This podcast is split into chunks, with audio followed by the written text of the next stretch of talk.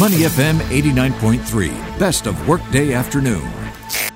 You're with Money FM 89.3. I'm Claressa Monteiro for the Workday Afternoon. Singapore is widely considered to be one of the myopia capitals of the world. According to studies by the Singapore National Eye Centre, 10% of Singaporean children will be myopic by age 5, increasing up to 60% and 80% by 12 and 18 years old. Up to 90% of Singaporean adults above 18 are projected to be myopic by 2050, with 15 to 25% of these at risk of high myopia. Today on Health Suites, we look at managing myopia early on Money FM 89.3. Health Suites with Claressa Monteiro on Money FM 89.3. Good afternoon and welcome to Health Suites on Money FM 89.3. I'm Claressa Monteiro. I'm joined on the phone today by Jacob Chin, optometrist at Videri Eye Care, as we explore managing myopia in children and what it might take to convince parents to address this early. Jacob, welcome to the show. Hello, Claressa. It's nice to have you. Let's jump right in. What is myopia? Perhaps we start there. Um, so we think of myopia, right, is a condition where an eye cannot really see well for far. However, they can see really uh, well for up close. So, for example, right, in the case of uh, children um, nowadays, what happens is that um, in children, I don't think they really understand what is blur vision. So that's why they want to look at things far away. They tend to move forward. So, for example, like in the in the view of television, if they can see their cartoon shows or you know some of their toys up front, they'll walk towards it and then they'll grab it or they will actually move closer to the screen and that's where parents may come into concern and that's where we actually have to do this necessary check to make sure that this myopia can actually be arrested at a very young age. All right, now we're talking about myopia in young children. What happens if we don't treat it early? In most cases, right, we understand that myopia will always increase with age, and the recent uh, research will be up to 80%, 90% in Singapore to become a, a myopia in, in adults, right?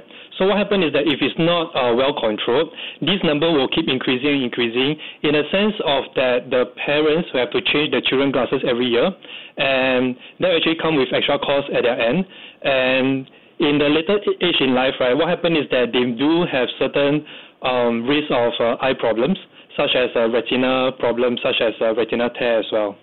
Right. Okay. Now, it seems logical as a parent myself at that point, if I notice that my children are getting closer to the screen so that they can see it clearly or the TV, that I might want to do something about that. So, why is it that there, there does seem to be an occurrence where parents un- don't seem to be that concerned about myopia in their children? Not all of them, but enough of them that this is worrying.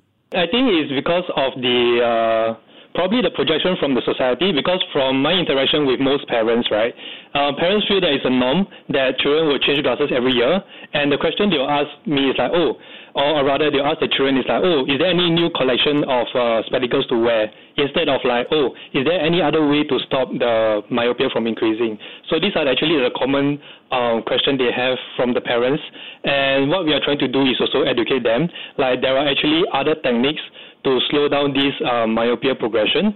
And this this progression is really really important because um, if you look at it in a later stage in life, some of them has potential vision loss, and that will affect their work um, lifestyle. And most of them may not be able to function fully in their work, and that will actually reduce maybe their capability to actually provide for the family as well. Right. Okay. Now, can you tell us at what age do you normally start to see myopia in children? If both parents are has uh, have myopia, I would suggest them to check as soon as they can, probably about three years old, four years old. I think that is a very good range to start off with, especially when they start learning.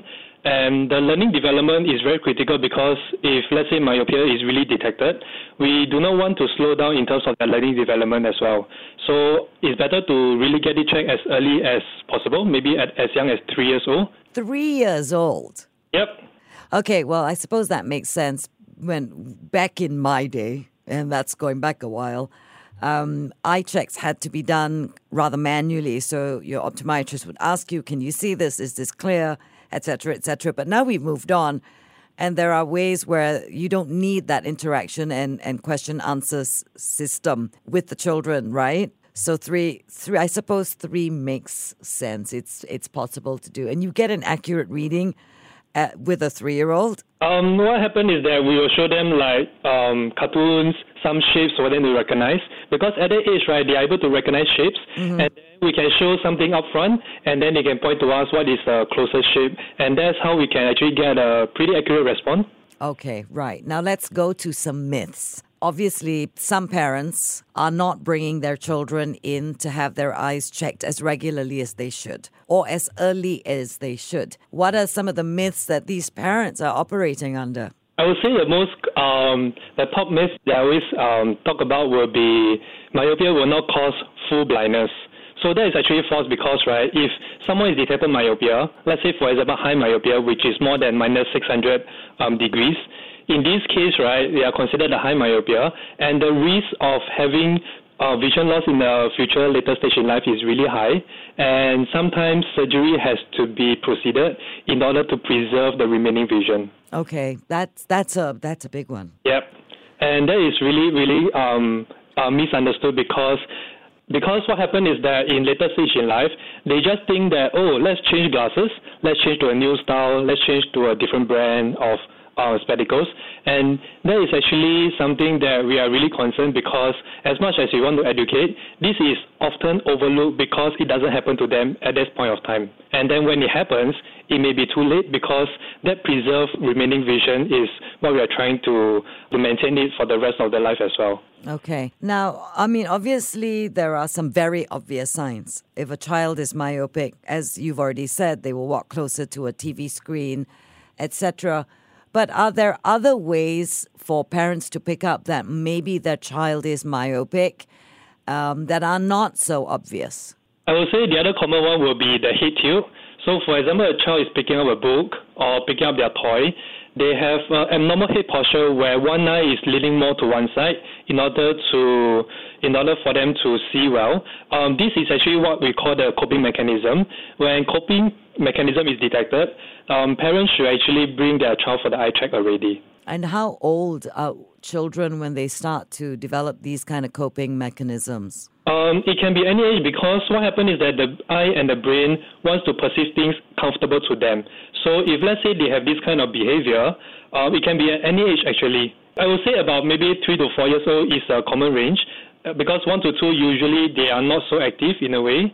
So I think three to four is still a very good range to, to look at. All right. Now, maybe we can talk about some of the ways that myopia is controlled. What are the methods that are used? Um, there are a few a few um, uh, options now. So the commonly one used would be the eyeglasses. Secondly, because in some children they are slightly more active, there is uh, soft contact lenses as well. So soft contact lenses from uh, CooperVision, my side, is actually pretty good because some of them actually due to their uh, active lifestyle, they tend to opt for these kind of soft lenses to actually have a better performance in their sports, for example, and they actually bring confidence to the children as well.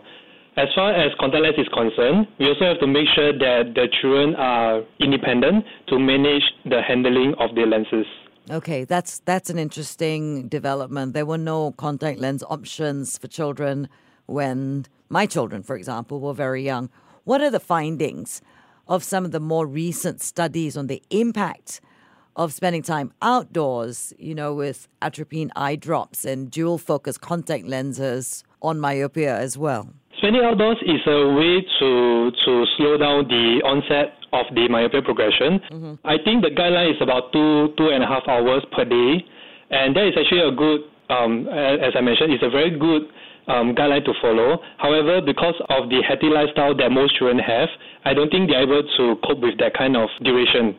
And then the other thing will be when a child is outdoor, right? When they're outdoor, they look at things far away, and that actually teaches the eye to notice things um, um, far away, and that actually help the eye and brain to to perceive things, to help them understand that oh, your eye should actually see that far instead of maybe up to your television distance. Right. So it's actually good for their development. Correct. What yep. about things like atropine, eye drops, and and let's talk more about contact lenses. How early can a child start wearing contact lenses safely? For atropine eye drop is um, also commonly used from the hospital settings. Um, I think it can be used at about age of four, age of five. However, in some children, they tend to be a bit more sensitive, so they have to wear glasses with a tinted lens in order to have lesser photosensitivity. Then for the dual focus uh, contact lens, right, is where children, I think as young as seven to eight, uh, I'm, I'm comfortable um, prescribing that because most of the children at that point of time are really active. They pick up like new hobbies such as like soccer, basketball, and and that's where we are comfortable fitting on on these um, children with uh, dual focus contact lens. Okay, so at least seven is what you're saying. Yes. Okay. Um, we know spectacles work. I've been wearing spectacles for myopia for a very long time. What about LASIK? Is is it a one-time thing and then you deal with your myopia? You never have to do LASIK again? Um, for for LASIK, right? Because what happened is that in LASIK surgery, it's just correcting the front surface of the eye. Mm-hmm. However, in the case of myopia, we are talking about the whole of the eyeball, and in myopia, right? Actually, the eye, eyeball expand in myopic. Um, and what happens is that the longer you expand, the weaker the back part of the eye is. So even if you do a LASIK, it doesn't strengthen the back surface of the eye. So that's where the the risk is still as much as someone who has the same myopia uh, from you without LASIK done. Okay, so does that mean you might potentially have to do LASIK more than once in your lifetime? Can you even do LASIK more than once in your lifetime? Yeah, possibly, but we don't. I, I don't really go for the uh, second LASIK as well because there could be potential underlying problem that you may not be noticed before. Yeah. All right. Okay. Is there anything else uh, advice that you'd like to give parents um, of young children who might be myopic? First, first of all, I think um, the most concerning part is um, I eyesight really plays a part in terms of the development of the child. So if let's say parent is unsure of the development, or rather they have a, they have a delay in their development, I think it's better to get the eye check done first because that can rule out a lot of other factors. So for example, right, we talk about dyslexic. So sometimes we can rule out between these two conditions, and that can really help in terms of the child's de- um, development over time. And on top of it, once myopia is detected, I think the next question will be: Are the parents ready to commit to this um, myopia control treatment? If they are, see it as a very long-term uh, management because we don't do the management just for one to two years, or rather, we are looking at prob- probably about 10-year horizon and that actually helps to reduce the myopia progression as much as possible in the lifetime. All right. We've been speaking with Jacob Chin, optometrist, Viduri Eye Care. Jacob, thank you so much for the time and the information. Thank you. Thank you for your time. Have a good day. I'm Claressa Monteiro for the Workday Afternoon. This is Money FM 89.3. To listen to more great interviews, download our podcasts at moneyfm893.sg or download our audio app. That's A W E D I O. Available on Google Play or the App Store.